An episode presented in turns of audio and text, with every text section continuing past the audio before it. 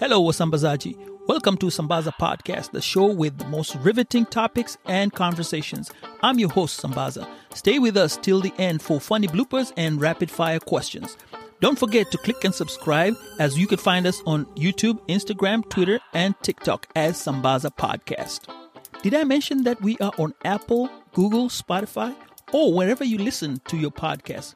With that said, Wasambazaji, let's get this show started. Here we go.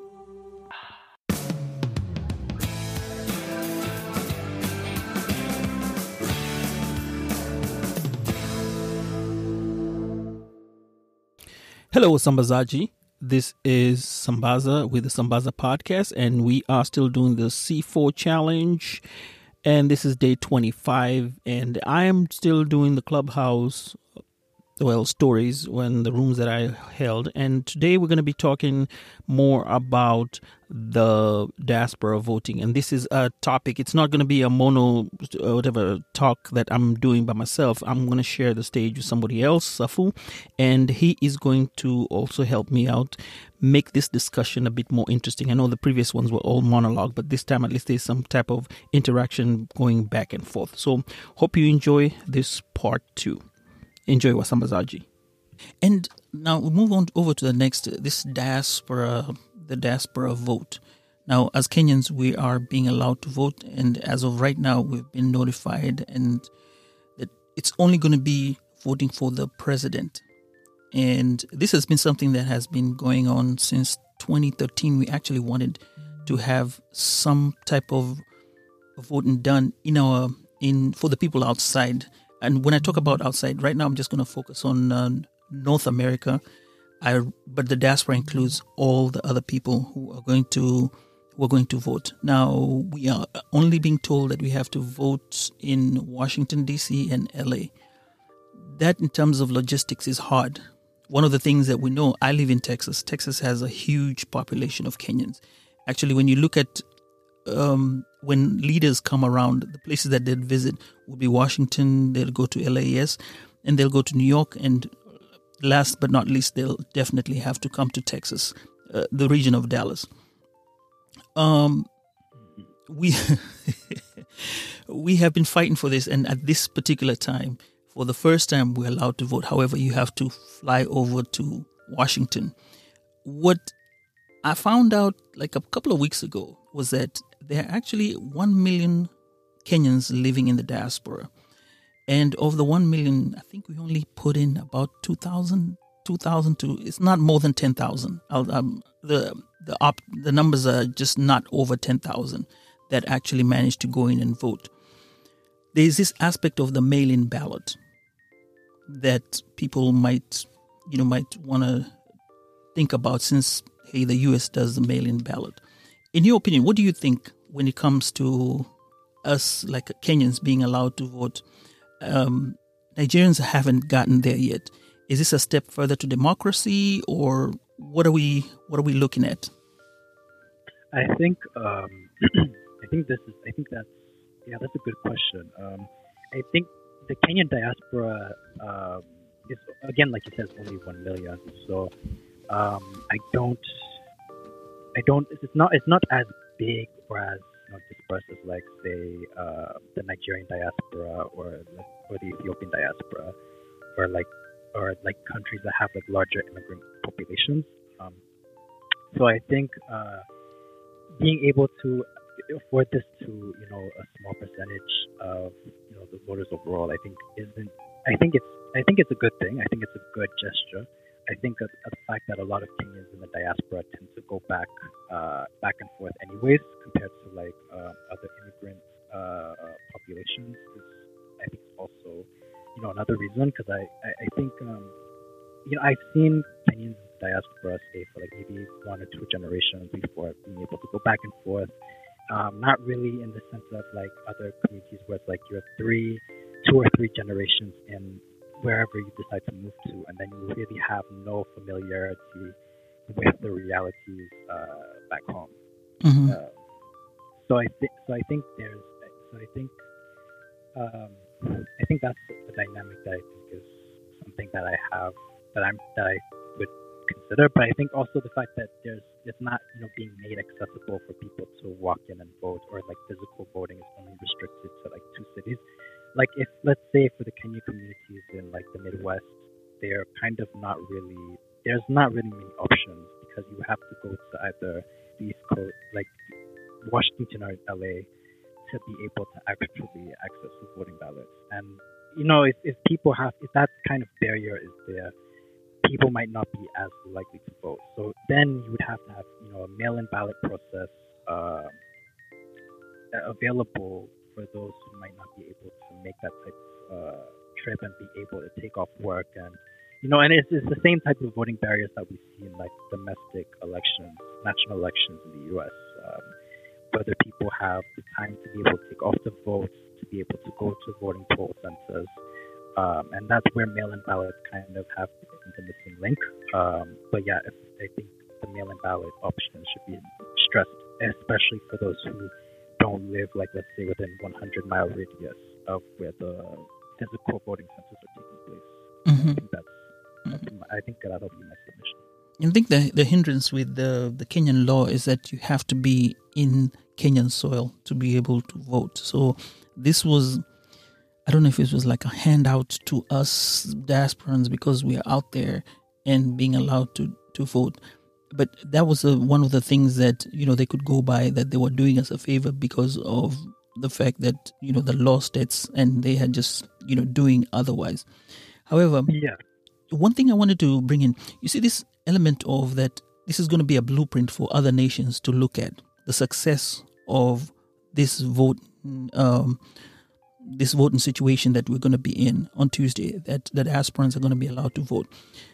In your opinion, you think that um, we're going to have more African countries emulating the Kenyan way of having diasporans to vote, and maybe somewhere along the lines, Nigeria will join us in. I know they're having a huge campaign about doing this PVC, their voting cards, personal voting cards, that they're really stressing. Most of the Nigerian youth haven't been uh, registering to vote, so now there's a push for that first, and hoping that maybe you know in the next. Uh, two, not this election, but maybe the next election, we'll have more and more African countries actually joining in and uh, doing the diasporan the diasporan vote and making it count. What do you think about it?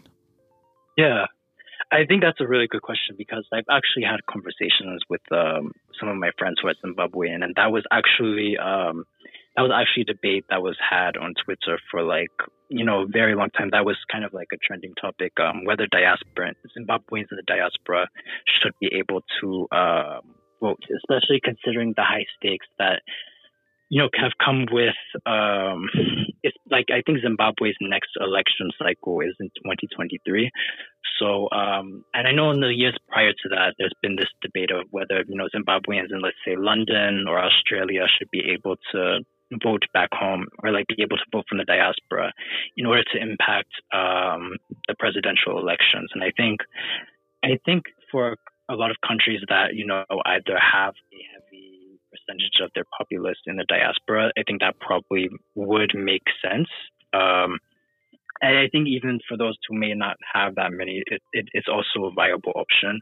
But I think it's also the responsibility of the diaspora to actually be uh, attuned to the realities on the ground. I don't think because you know it's just that kind of dilemma with some um, immigrants or some first generation where it's like you've spent however many years in the diaspora, and then all of a sudden you're kind of you have your own uh, ideas of what you know should be the next steps towards progress, but that doesn't necessarily that's is kind of not uh, in harmony with what people on the ground um, necessarily want for themselves. And I think again, that's you know the responsibility of the, the diaspora uh, uh, before that becomes.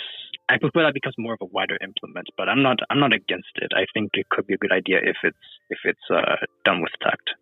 Okay, yeah, I, I do believe that you know, and I'm so happy that we're getting it. This is the first chance we're getting at it, and well, let's see. Maybe this will trigger other leaders. Like most of the time, you see with us Africans, first one person starts and the other one follows suit. Watching it and then you know we let us be the test tube or the blueprint not the blueprint but the test tube. And then maybe nigerians to pick it up or zimbabweans or zambians or any other country that's having its election and sort of use our example and then work on it tweak it a bit better. And then we have this kind of exchange whereby we go back and say hey you know what uh, the Kenyans did it this way, then the, the, Nigerians did it this way, and the Egyptians decided to do it this way. Let's see what was the outcome. What were the the pros and cons? After having all this, then we now know okay, this is what will make it better, and then maybe come out with a a, a, a better model of voting. Maybe if it's going to be mail-in ballot, and then you know whatever it is going to be. But this is a start to many things. Yeah, definitely. I think, but I think, um, I think one obstacle I think that might kind of where I feel like diaspora voting could be um, could be a bit of, of of a tricky situation is like let's say um, you have like Zimbabwe for example like if you looked at if you looked at um, the Zimbabwean political arena mm-hmm. ZANU PF has been in, in power for since Mugabe, since independence, basically. Um, so ZANU PF has been has had a stronghold on power for about uh, you know the past 40 years. A lot of people, a lot of Zimbabweans in the diaspora don't necessarily align with ZANU PF. So then you're kind of asking. So then it comes down to whether that government is allow is going to allow a diaspora that doesn't support it or who can't come back to the country because they've been vocally opposed to it. Um, whether they'll allow them the opportunity to, you know, essentially be able to vote them out. Uh, it, it, can be tricky depending on country to country. And, and again, not every single African country's political arena is, you know, a replica of its, uh, each other. So yeah, that's, that's, I think that's one thing that kind of, that that's one obstacle I feel like could come looking at the, if a long term, if we wanted to see a long term implementation of a, a diaspora voting. Okay, and then with the ZANU PF, you know, it's interesting now when you say that uh, ZANU PF has been there for a long time, right? And then since Mugabe's time, don't you have like you know when you look at in terms of dissidents being in there and you know having the fact that people have moved out there's one thing the dissidents in there who say okay fine you know we have to allow other people to vote in come in to vote two if the people don't prescribe to zanu pf's uh, policies and and whatever they have do the diaspora, Zimbabweans in the diaspora have so much power in them to be able to kind of trigger this motion to say, hey, we're here, we need to be heard, and can you make a few changes here? Even though you may not, we may not, you know, you are there, you understand that, you know, we, we don't like the fact that um, some things are going on right, but we also want to be part of it. You think they there's a possibility that uh, they can sway that? Um, based on the conversations I've had with friends um, who are Zimbabwean, I, I think they they are trying to do as much as they can within the diaspora to change, like creating committees for like opposition parties, being able to connect, uh, being able to be a voice for like Zimbabweans in the diaspora to you know, um, you know the fact that like this party that's been in power for so long doesn't have to um, be the de facto voice forever. Um, I know one. I know one. One of my friends, she I think was a secretary for a committee for MDC in one of their uh, in one of their uh, sorry, my, my brain is freezing. That's uh, okay.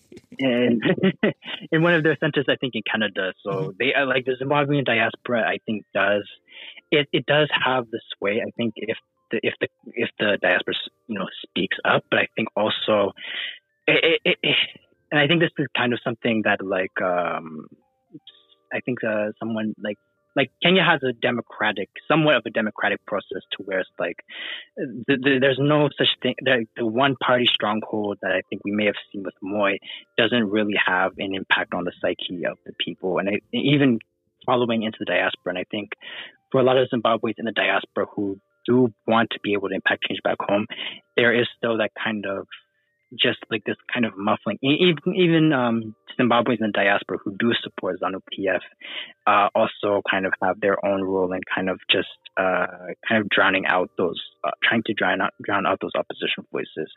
So I think they, I think there does, there is a potential for that sway, but there does need to be a lot of those. I think not just legal barriers, but I think also psychological barriers as well, uh, based on like having having lived decades and decades under you know a regime that hasn't re- that's just um, incurred so much trauma in different parts of the population for different reasons. So it, it's a very tricky situation. Oh, and one more thing I was gonna ask with the diaspora. Now, the young kids who are coming up, and I think we'll go back to the Cubans eh, when uh, with Fidel Castro. I'm gonna throw this in, and I was reading this article. See, the people who ran away from Cuba, the ones who were originally there, came into Miami and settled in there, and they really hated Castro. Their generation, it's what their parents tell them that Castro is a bad person, but yet they're living in Miami. And from that article, what I got out of it is that the younger, the upcoming generation, the younger generation who never lived in Cuba, really don't align with those with those policies. Do you think, as um, as diasporans, as we go along, you know, move along to the next generation, will they be have strong? Will they have strong ties to Kenya, based on what we tell them? And in this political scenario, will they be registering as Kenyans, or will they be registering as da- well, das- will they register as you know people on their mm. from their mothers, or you know they'll they'll just take where they're yes, born? Correct. Mm-hmm. Um, Okay, I, uh, to answer your question, I think um, I think Cuba might be a bit. Yeah, I think the Cuban example. I, I understand where you're coming from, but I think um, there's a bunch of dilemma. I don't. I don't think the estrangement between the Cuban diaspora uh, in, let's say, Florida and Cubans within Cuba itself is not. It's not just in terms of pol- political ideology, but mm-hmm. also in terms of like of race and class and uh, you know. And I think when you compare the pre-Fidel Castro era of Cuba and what that was like compared to the after the revo- the communist revolution in Cuba, uh, it, it, it, it, you see kind of like very two different two. It's almost like two different worlds in a in a sense. For not all Cuban, not for all Cuban Americans, but it's just like it's it, it, it's a bit it's a bit of a it's tricky in the sense that there's not just political or like let's say. Uh, like there's not just like a political barrier, but it's like also in terms of like other factors that that are deep entrenched within Cuban society that go all the way back to its you know establishment, right? right. Um, I think as far as the Kenyan diaspora, it's a bit different in the sense that um, I think for most people in the diaspora, they do want their children to have at least you know uh, a familiarity with the political realities, even if it's not necessarily Nairobi, at least within their own um, constituencies, right? Because I think you know everyone, as much as you know, as much as uh, you know, Kenya is a unitary state, but it also has so many different, um, different, I guess, countries within a country, and that and that's really to the that's really lending to like the construction, like you know, the of the modern African state, where you have so many different communities, in you know, uh, autonomous communities, you know, kind of being drawn within, let's say, you know, one what we would call today country, you know, in in like in this instance Kenya, but you know, most African modern day African countries follow that example as well. So I think for Kenyans diaspora, uh, as far as I don't think I don't I've never come across uh, this instance of like you know not wanting to you know be tied back to the realities of back home because not just remittances, but you know people tend to go back a lot. Um, people don't just tend to stay in the diaspora for like two or three generations and never go back. I, I, I that hasn't been my experience um, for the people that I've interacted with. Uh, but everyone's everyone's experience is different, right? right. So I think um, when you have you know this kind of t- tie to you know on this more like local um, like either local or regional type of basis, you have you're more likely to have people be able to have that type of con- political consciousness of what's going on um, on on the ground. I think that at least in my opinion, but I do think you have also those who are more like you know uh, nationalistic and who have you know these kind of like very broad you know concerns about what's going on uh, overall and not just within, you know, the portion of Kenya that ties them, but also the larger overall uh, the larger overall country, of course, because everyone, you know, everyone's been in Nairobi, everyone's been like it, it doesn't like for many Kenyans today, it's not really about just you know Kwashaks, but it's also about you know you know this you know this con- the country as a whole. So I think there's also that aspect. But I think even if the tie is only local or within Kwashaks, it's still going to you know be enough of an impact for people to even in the diaspora to be able to keep tabs on how the reality is and whether, whether if it changes, then what are those changes consisting of? So, amen, amen. All right, Wasambazaji, let's continue this topic tomorrow where we shall get the predictions of who is going to be winning. All right, till later then, Wasambazaji.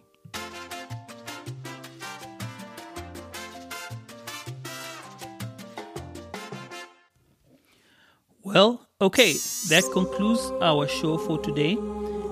Thank you so much for listening to Sambaza. Stay tuned next week as we'll present to you a new episode. Meanwhile, let's chat through Instagram and Twitter at Sambaza Podcast, or you can send me an email via Sambaza Podcast at gmail.com. Also, if you want to, you can send me a voicemail message if you have the Anchor app. Let's talk and chat. Peace and love, Wasambazaji.